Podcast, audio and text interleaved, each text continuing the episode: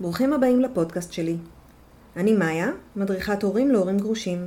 בפודקאסט אני משוחחת עם אנשים אמיתיים על החיים שלהם אחרי הגירושים. אז מעבר לסטיגמות ולהנחות, סיפורים אמיתיים של אנשים אמיתיים. פתיח ומתחילים.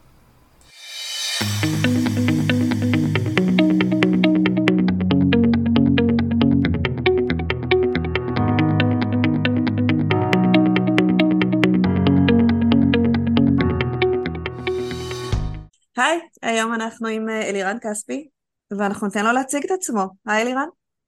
היי, מאיה. מה שלומך? בסדר. אני אלירן, אני טיפה מתרגש. לא, אני לא מתרגש, אולי טיפה מתבייש. אה, אני אלירן, אני אבא של גילי ויובל, אני יוצר תיאטרון, אני שחקן, כותב, אה, במאי, ואני עושה הרבה הצגות, אני עושה הרבה בארץ, מגדל את הבנות שלי, משתדל להיות אבא טוב, משתדל להיות אה, גרוש טוב, למרות שאולי על זה קצת אה, ויתרתי, כי זה לא עזר לי. אין דבר כזה. כן. אני ניסיתי להיות גם בן טוב ונכד טוב, אבל סבתא שלי עזבה את העולם, ואימא שלי במוסד עם אלצהיימר הרבה שנים, וזה בהחלט כאילו דחף את החיים שלי להגשים, להגשים את החיים שלי. אוקיי, okay, וגם כמובן, ועל זה נדבר, יוצר, כותב, במאי ושחקן בהצגה, אבא יצא מהקבוצה. שהיא הצגה מעולה, שראיתי אותה. ואמרתי לך קודם, אני גם אשתף כאן, ראיתי את ההצגה ויצאתי ככה, הייתי צריכה לחשוב. כי זו הצגה שהיא מאוד זזה בין עבר, עתיד, הווה, הדברים נורא כאוטיים. על הבמה, והמשחק דרך אגב מבריק, כי באמת, אני נדהמתי, ו- והמילה היחידה שעולה לי עכשיו בראש בהקשר להצגה זה כן. כן, ככה זה מרגיש, כן, ככה זה נראה. העלית שם נושאים סופר חשובים בעיניי. אני מדריכת הורים, והנושא, הכותרת כאילו של כל ההצגה הייתה, אמרו לי תמיד שטובת הילדים. טובת הילדים, טובת הילדים. וכאילו אתה שואל פה, רגע, אבל מה עם טובתי? זאת אומרת, בסדר, טובת הילדים, ואני האבא, אני, אני מנסה להיות האבא הכי טוב בעולם, אבל איפה אני? ככה אני ראיתי את זה. אני חושב שהיום, אם אתה לא מאושר, אז זה המסר לילדים שלך, שאתה לא מאושר. אני חושב שהתגרשתי כדי להיות מאושר, וברמה מסוימת שהבנות שלי, שזה הדבר שהכי חשוב לי ומהן הכי פחדתי, אה, מה, מה הן יגידו, הם באו לראות את ההצגה והם ירדו למטה והודיעו לקהל, זה אנחנו, גילי ויובל, וההצגה הזאת היא עלינו, ואבא כתב הצגה עלינו, כי ככה הם ראו כשההצגה היא עליהן. אוקיי. Okay. ו... זה נפלא כשהן היו גאות. כן, וגם זה לא בדיוק יהיה אותם עניין אותם שהן כל כך חשובות, זה מה שעניין אותם, שהן חשובות, שהן באמצע. Okay. אוקיי. אה, ושנתתי להם אה, קול ודעה ויכולת להשפיע על אבא. יכולת להשפיע באיזה מובן? הבחירות, זאת אומרת, אה, שמה שהן אומרות בהצגה, הדמויות שלהן, משפיע על, ה, על המהלכים של אבא. זאת אומרת, המאמצים שאבא עושה כדי להיות אבא טוב, בעזרת הדרמה והקומדיה ניכרו בעיניהן, והן אהבו את זה, לראות שהן כל כך חשובות. האמת, כן, כל ילד רוצה להרגיש אה, שזה עליו, שהסיפור הוא עליו. בסדר, יצא שאבא שלהם עושה הצגות, אז... אה, יותר קל. וקראתי לדמויות שלהם בשמן, והעליתי אותם על הבמה, ביחד עם אבא ו... ואימא, וסבתא, ובנות שנכנסות לחיים של אבא, ו... קונפליקטים שאבא עובר ורגעים, ולראות את אבא, זאת אומרת, סיפרתי שם בהצגה שהיה יום שהחיים עמסו עליי והגעתי, נפלתי על הרצפה ואז הם, הם בבית חולים שואלים את אבא, אבא אתה בסדר? ואבא בסדר, כן. זאת אומרת, איך הגעתי לשם והבנות שלי רואות אותי ומה זה יהיה בהמשך, זאת אומרת, אני חושב שהרבה התמודדתי בהצגה הזאת עם ה...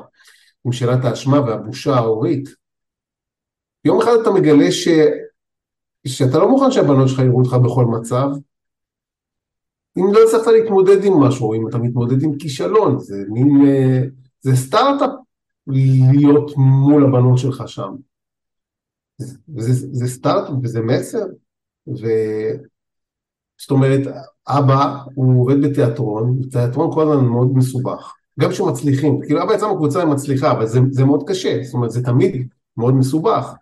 אה, אני לא מכירה את העולם, אני לא, כאילו הצלחה, למה זה מסובך? אוקיי, כי תמיד צריך לדאוג שיהיה קהל, גם שאנשים כותבים לך דברים מדהימים, וקהל בא, זאת אומרת קהל בא, ופעם שעברה שאת היית אז כאילו היה די מלא, ו, ו, וזה לא אומר שפעם הבאה יהיה מלא, ויש המון, כולם משחקים בכל מיני תיאטראות, וצריך לסנכרן את הכל, ולפעמים זה פשוט לא מסתדר, ויש אנשים יותר, מערכות יותר גדולות שהן לוחצות, אה, זאת אומרת, תיאטראות אחרות, אחרים שלוחצים על השחקניות בכל מיני דברים, ואתה מגלה לפעמים שאתה לא תמיד במקום הראשון, למרות שהן נורא אוהבות את ההצגה, והן מקבלות מחמאות מדהימות על המשחק שלהן, ובצדק. וכל הדבר הזה הוא יוצר איזה מין, אה, אה, איזה משהו שאתה גם הולך איתו הביתה, והבנות שלך לפעמים אומרות, אה, אבא, זה כאילו כל מה שאתה העברת אותנו היום, כל מה שעברנו ביחד, זה בגלל העבודה שלך. ואתה אומר, זה נכון. אז כל העולם הנוצץ הזה הוא עולם של פחד וחרדות, נשמע לי? וגם אושר, וגם הגשמה, אה, וגם עניין. כי בואי, כאילו, אנשים לא תמיד מעניין להם במה שהם עושים. נכון, לא, לא, לחיות החלום זה, זה מדהים, אבל אני דווקא רוצה לקחת אותך לתחילת השיחה, כשאמרת לי שהתגרשת כדי להיות מאושר. כן. אני באה מבית פולני טוב, אושר mm-hmm. הוא אף פעם לא פקטור לשום דבר. לא mm-hmm. מתגרשים כדי להיות מאושר. מי לעזאזל נתן לך את הזכות הזאת לחשוב שאתה צריך להיות מאושר בחיים. אז מה תהיה אם לא? אני לא, אני לא התחתנתי כדי להיות מאושרת. אני התחתנתי כי התאהבתי מאוד, והיה לי, באמת, הייתי מאוד מאושרת, אבל גם היו לי תקופות פחות. Mm-hmm. ואז אני אומרת, כאילו, לא יודעת, אושר להיות, לא התחתנתי כדי להיות מאושרת, אני לא חושבת שהייתה לזה לגיטימציה אצלנו. להיות מאושר? כן, שזו סיבה מספיק חשובה לפרק משפחה. זה הכל דברים שאנחנו אומרים אה, וממציאים, זאת אומרת, זה, זה חובה להיות מאושר, זה זכות להיות מאושר, מותר להיות מאושר, אתה יכול להודות שאתה לא מאושר וזה משנה לך, זה שאלה של מה אתה רוצה מהחיים שלך, לא? כי אושר זה מטרה נעלה. אהבה זה מטרה נעלה? כן. להתאהב בפרק ב' זה משהו חשוב? ממש, כן. למה? כי זה בשבילי. אוקיי, אז אושר זה בשבילי, וגם להתאהב זה בשבילי.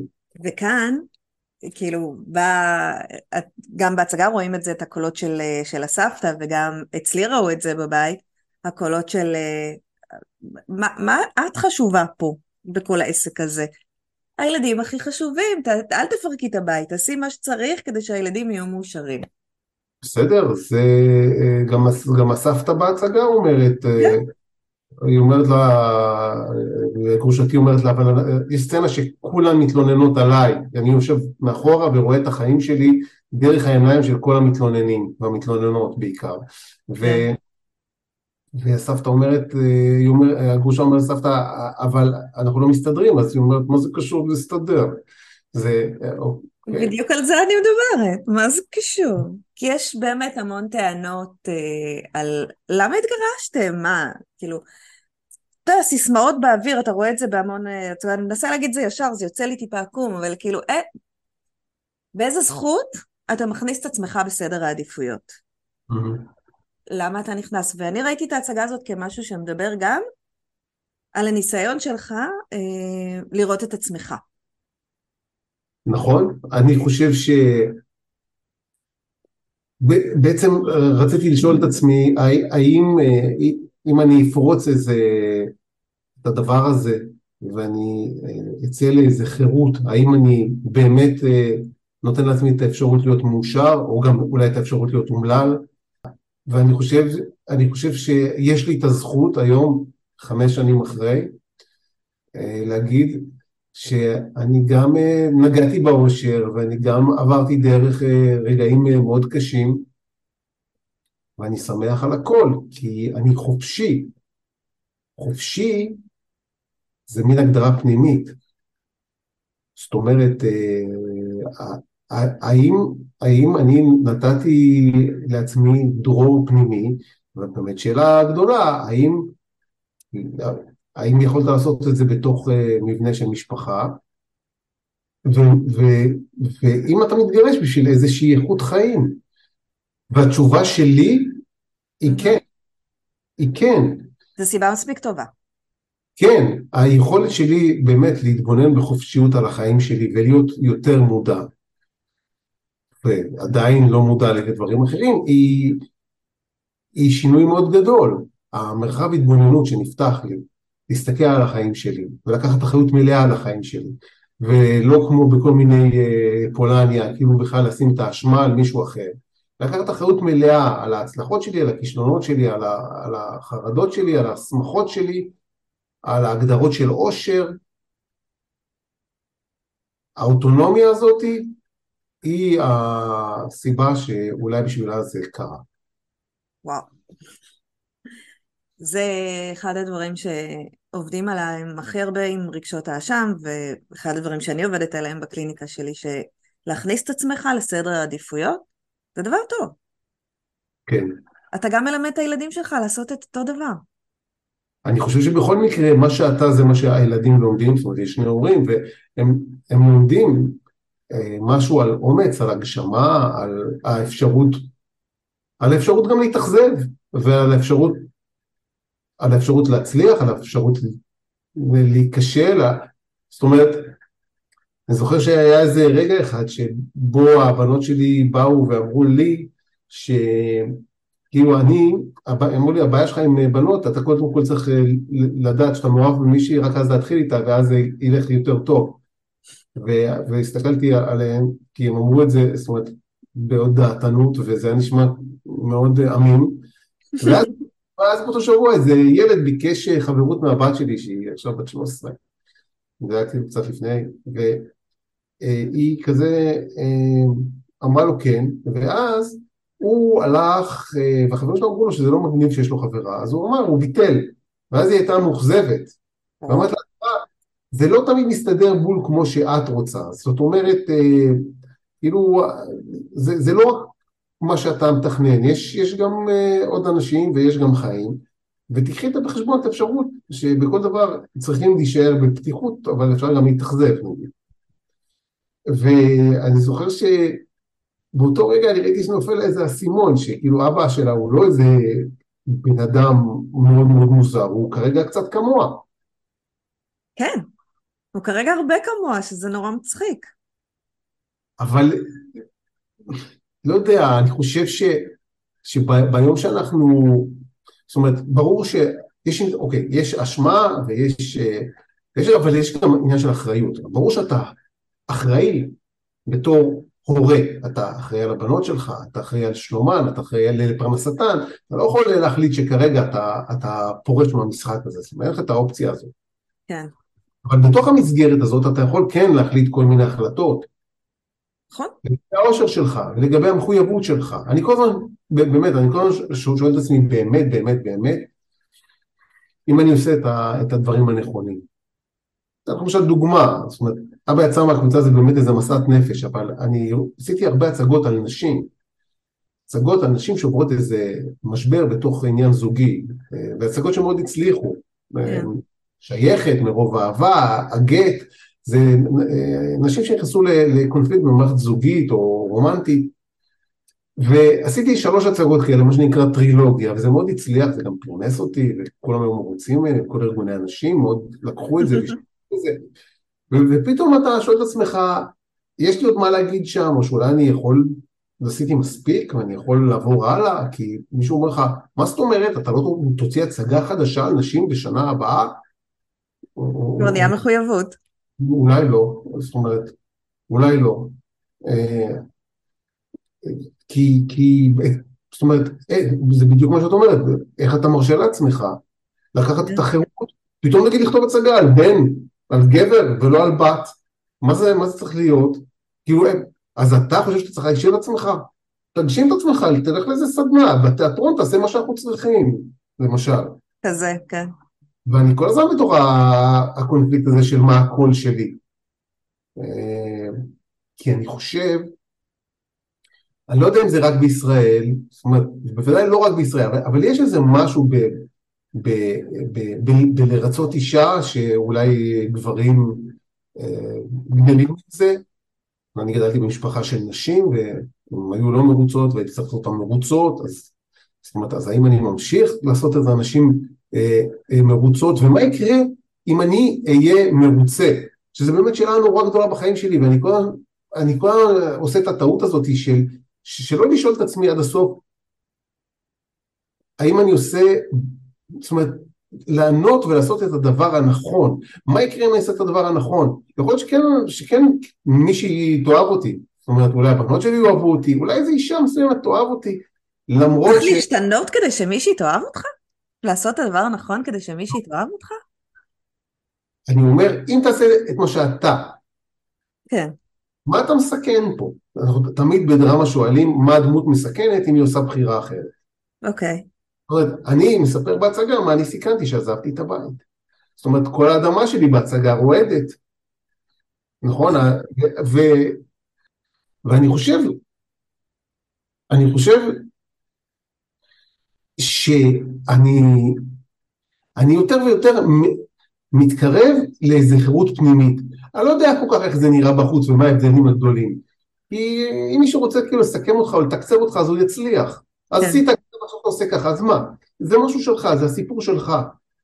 ואני לא יודע אם בכלל מישהו צריך לתת את הדעת על מה בדיוק הסיפור שלך, כי זה הסיפור שלך. זאת אומרת, אם אתה הולך ואתה מבקש מכולם שייתנו לך תשובות לגבי הסיפור שלך, יכול להיות שאנשים יגידו לך, אני לא מבין את הקטע הזה שלך, כי אתה באת אליו, זאת אומרת, אתה בא עם כפתור אדום, ואנשים אומרים, הנה כפתור אדום, בוא נלחץ על הכפתור האדום, ו, ו, ואז אתה אומר, אה, באמת, אתה לא יכול לקבל תמיכה מכולם. נכון. הם חיים את החיים שלהם, ונגיד... זה הקטע בריצוי, שבאיזשהו שלב אתה מבין שלא כולם יהיו מרוצים. ואני מבין את זה. להגיע להבנה הזאת זה לא דבר קל, במיוחד כשאתה גדל בבית ש... שזה התפקיד, אבל כשאתה מגיע לזה זה איזושהי חירות, לא? אני, אני מרגיש איזה חירות, אני גם מרגיש את האחריות על החירות שלי, ואני גם לפעמים, אה, אה, זאת אומרת, ברגע שאין מישהו, אה, זאת אומרת, האנשים האלה שהם הם, לא נותנים לך או שואלים אותך למה את הולכת, למה זה חשוב שתהיי אה, מאושרת, גם באיזושהי רמה הם שומרים עלייך, כי אז את, את כל הזמן הם אומרים לך, תראי, את לא הלכת מאוד רחוק, את יכולה עוד לחזור, הם נותנים לך איזה תשובות, אם אתה יוצא כן. לאיזה מקום שבו אתה באיזשהו space שאתה בחרת, אתה, אתה גם בודד שם. נכון. אתה גם אחראי שם. אתה אחראי שם. די כבד. אה, אה, נכון, אתה בודד שם, אם אתה מחליט למשל ש... שאתה הולך להיאבק על עושר, אתה בא למישהו שעובד בעבודה רגילה מ-9 עד 5 ואתה מבלבל לו את המוח על עושר, הוא מסתכל עליך ואומר לך, מה אתה רוצה? אני עובד מ-9 עד 5, אני בכלל לא שואל את עצמי, אני אשאל את עצמי, אני כאילו ארוג את עצמי בדרך לעבודה. ואז אתה, אתה מבין שיש שם איזה בדידות, אתה עם עצמך צריך לקחת את כל האחריות על כל הדבר הזה. אבל זה גם הקטע בגירושים, אתה עושה סטופ כדור הארץ, אתה עובר איזה תהליך אה, של התרסקות מאוד גדולה. כי באמת, אין, אתה, אתה כבר לא גר בבית עם הבנות שלך, אתה בא לפעמים לבית ריק ואין לך עם מי לדבר, כל הדברים ש, שהיו מאוד בטוחים בעולם שלך פתאום מתרסקים. ואחרי שאתה טיפה מתאושש ונושם, יש לך שתי בחירות. אתה יכול או להחליט להיות אומלל ו- ולהמשיך עם זה, ולהתבוסס בזה שנים, ואתה יכול להגיד, אוקיי, זה המצב, הרסתי הכל, הגעתי לחורבות לתחתית, מה אני בונה מעכשיו זה החלטה שלי. וזה גם מסובך. אם, אם מישהו אה, חשב שבזה שהוא יפרק הוא פשוט אה, יפסע לשערי אה, גן עדן שנמצא על האדמה, הוא, זאת אומרת, אני לא חושב שיש דבר כזה. לא. אני חושב שאתה מקבל אחריות מלאה על החיים שלך, ומשם אתה עושה את מה שאתה רוצה, ואם אתה חושב, זאת אומרת, אם, אם היית מספיק לא חכם להאשים את עצמך שהכל זה בגלל מישהו שאתה חי איתו, אז אתה מגלה שזה לא נכון. זה לא בגלל זה, פשוט לפעמים אה, אתה יכול לבחור את הדיאלוג שאתה רוצה לנהל על החיים שלך ביחד עם מישהו חדש, שאולי לכמה זמן, או אולי לתמיד, יתעניין בצורה אחרת בחיים שלך. את יצאת מנישואים ואתה מחפש, גיר... אה, מחפש זוגיות אחרת? כן. למה? לא טוב להיות אה, האדם, אה, להיות האדם לבדו, אני, אני מאמין באהבה. אני גם חושב שאני מאמין לא רק באהבה, אלא גם במשמעות, ואני לא חושב שמכל מיני אירועים חד פעמיים אתה באמת צובר משהו. מה? אני, אני בטוחה שלא, ואיכשהו אני נתקלת בכל קבוצות הגרושים שאני נמצאת בהם, שהנושא הכי חזק באמת זה למצוא זוגיות. אנשים מתגרשים ו- וזה מה שהם מחפשים, ואז אני שואלת את עצמי, ואני שואלת גם אותך, למה אנחנו ככה כל כך ממהרים לשם? למה, שנייה, עכשיו יצאנו. האם זוגיות זה בכלל כאילו משהו... אני, אני חושב שלא צריך להבין לכל בן אדם שאומר שהוא רוצה זוגיות, כי אני חושב שהמסוגלות של בן אדם מיד אחרי גירושים להיות בתוך קשר זוגי אה, אמיתי ושלם היא מוגבלת. אה, בדרך כלל, גם ברור שיש אה, יוצאי דופן, אבל, אבל אני חושב שאנשים כמהים לדבר הזה שנקרא אהבה. הם לפעמים מבלבלים אותו אולי עם המושג הזה שנקרא קשר. כי קשר זה דבר שנוצר, ואתה צריך להיות באיזה רמת בשלות מסוימת כדי באמת גם להיפתח, להתמסר, להסכים לפחד אה, להיות בתוך קשר, כל הדברים האלה, זאת אומרת, שקוראים לך שאתה מתמסר למישהו אחר, שהוא מישהו נכון, בדרך רובנו עושים את רוב השגיאות, אנחנו בוחרים אנשים אה, לא נכונים, בוחרים מטרות רק כדי, אה, זאת אומרת, לסמן שהשגנו, ואז מגלים שבעצם אם, אם יש משהו שעשינו לא טוב זה, זה שבעצם קצת רימינו את עצמנו כי הסתכלנו על האנשים הלא נכונים, הסיבות הלא נכונות. שהיו נכונות באותו זמן, שנראו לנו הגיוניות באותו זמן. בסדר, אבל, אבל זאת אומרת המסוגלות שלנו אה, לייצר אה, קשר היא שונה. עד שאולי אנחנו באמת מה שאנשים קוראים לזה, אני, אני פחות אה, אני לא מרגיש שאני הסמכות אה, לדבר על מה זה אה, זוגיות, אבל אולי יש שלב שאתה כן אה, בנוי לקשר, אתה מרגיש את זה שמשהו אצלך מתרחב ומסוגל שוב לראות בכל מיני דברים שכשאתה יוצא, אתה, כל העניין המשפחתי מאוד מלחיץ. זאת אומרת, מישהו כן. עם איזה משפחה, אתה אומר, מה, איך זה, למה יש לך משפחה, מה, איך את, למה, מאיפה הבאת את הילדים האלה? אה, למה הם כאילו- מתרוצצים לי בסלון? יש לך הורים, כאילו אי אפשר פשוט, אה, אה, ואני חושב ש, שלאט לאט, אם אתה באמת רוצה קשר, אתה באמת, אתה אולי יכול להיפתח למשהו יותר רחב, נראה לי. כן, זה טיפה יותר מסובך, וזה... אבל אהבה בוודאי שכולם רוצים וכמהים לאהבה ולהיות אה, אה, מוכלים ו, ו, ו, ולהכיל ולאהוב ולהתרגש ולשמוח ולראות במישהו דבר יותר ויותר יפה כל פעם, שזה כל מיני סימנים שמעידים על אהבה. כן, נכון. דיברנו על זה שאנחנו לוקחים אחריות על החיים שלנו ו... והאחריות נורא גדולה והקושי מאוד כבד ולחלוק את זה עם מישהו. ולשים את הסלים טיפה בצד לרגע ו- ורק להתרכז בך, זה גם משהו נחמד. אבל בואו בוא נדבר על, על האשמה שעולה בהצגה, על המון אשמה. כל פעם שאני חושב על זה, שאני עזבתי את הבית שהקטנה הייתה בת איזה ארבע וחצי, אני מרגיש עוד יותר אשם על, על, על זה, איך בכלל זה יכל היה להיות, אני, זאת אומרת, כאילו שלא ראיתי את התמונה. ש... אבל, אבל על מה? כאילו... על, על, על זה שזה גיל נורא צעיר ועל על זה ש, ש, זאת אומרת, שאנשים שואלים אותי להתגרש ואני אומר להם לא, אבל הילדים שלכם הם רק מפני ככה וזה, אני חושב ש... אני חושב שיש, שיש אשמה גם על ההבטחה שהבטחת. נכון. אני חושב שיש את כל מה שהשקעת בקשר. גם אם, נגיד, אני בניתי לנו בית מאוד יפה. אוקיי. Okay.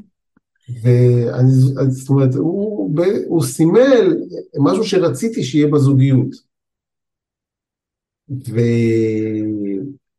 והרי יש רגעים מסוימים שבו משהו מזכיר לך את מה שלא הצליח, את מה שלא עבד, ואני חושב שאתה צריך, אתה צריך לבוא עם איזה תנופה מסוימת כדי לבצע את הקפיצה הזאת, כאילו מהניסויים אל הלא ניסויים.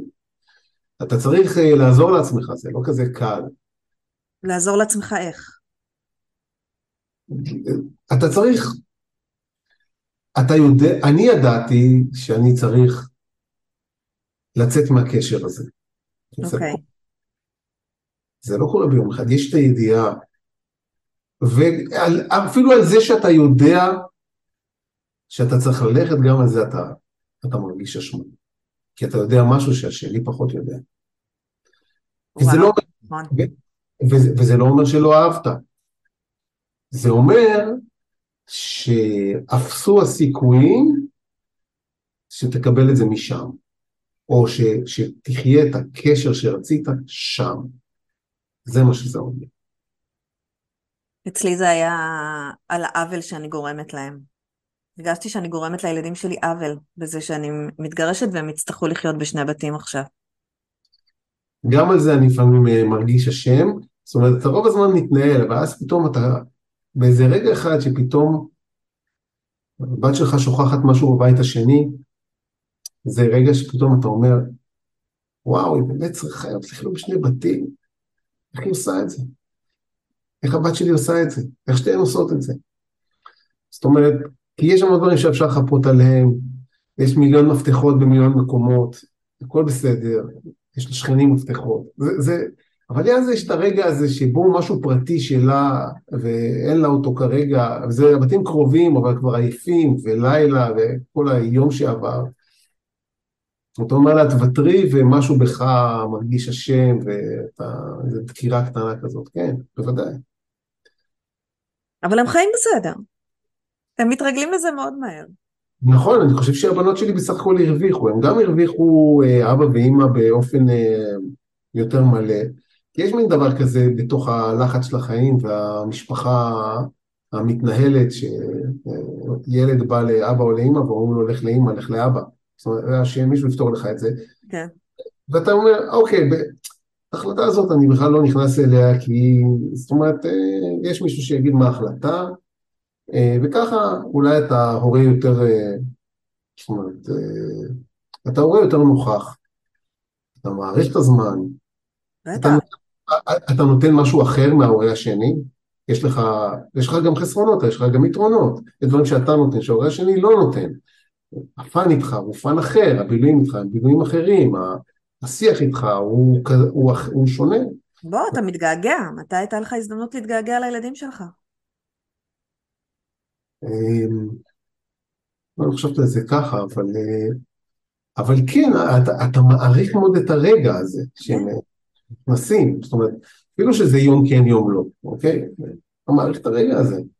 אני מעריך. נכנסות, ואתה מפנה את הזמן, כי לא ראית אותם אתמול. ההורות משתנה, מאוד לטובה בעיניי. כן, אז, אז אם זה ככה, אז אולי לא כל כך צריך אה, להצטער ולהרגיש נורא, אלא אם כן זה משרת משהו אצלנו שאנחנו מרגישים כל כך נורא. אבל אולי, אולי אפשר שלא להרגיש נורא, זאת אומרת, יש כאב בכל דבר. יש ויתור בכל דבר. גם נורא ואיום לחיות בבית כששני ההורים רבים כל הזמן ואתה צריך להתחבא כדי לא, לא, לא להיפגע מהריקושטים, גם זה לא נעים.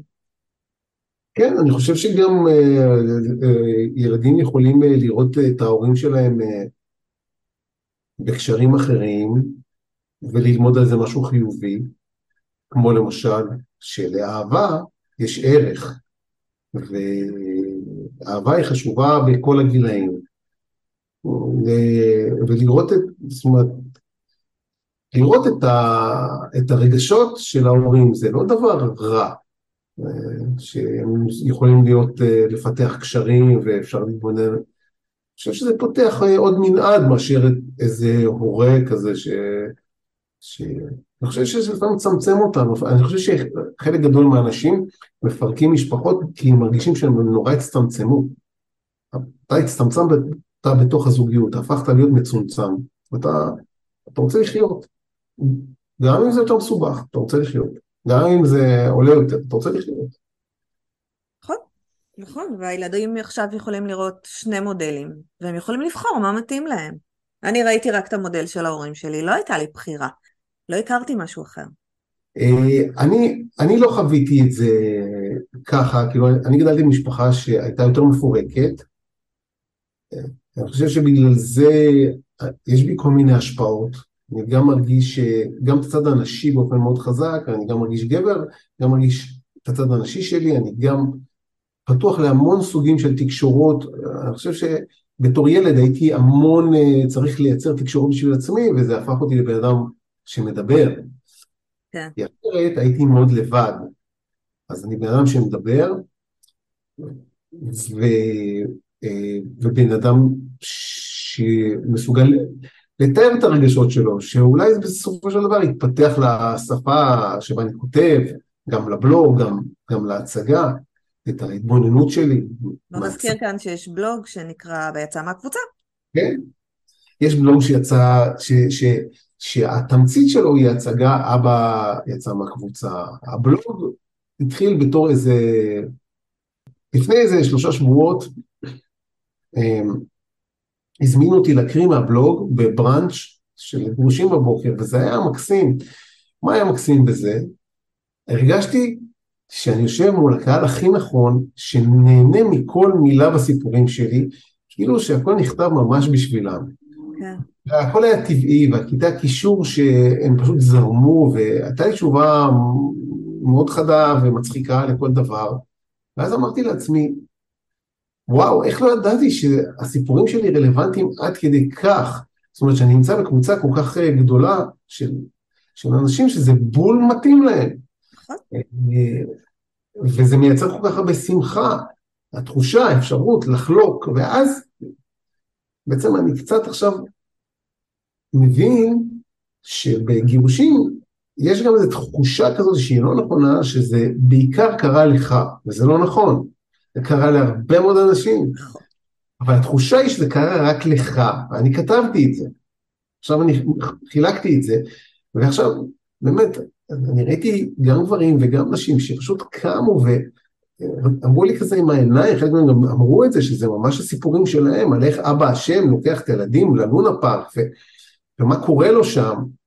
ואני חושב שגם יש עוד איזו התמודדות, כאילו אנחנו היום עושים את הילדים שלנו שאנחנו לא ממש צעירים לחלקנו, וזה לא משנה כמה חדר כושר אתה עושה ובאיזה כושר מעולה אתה נמצא, כאילו אתה עולה ללונה פארק הזה, והלונה פארק הזה זה כאילו אה, מין אה, אה, אינדיקטור לבין כמה אתה, כאילו זאת אומרת, אה, זה כמו שכתוב, אה, אסור לעלות מתחת למטר עשרים, כאילו צריך לזה, אסור לעלות על זה מעל גיל ארבעים, כן? זאת אומרת, זה...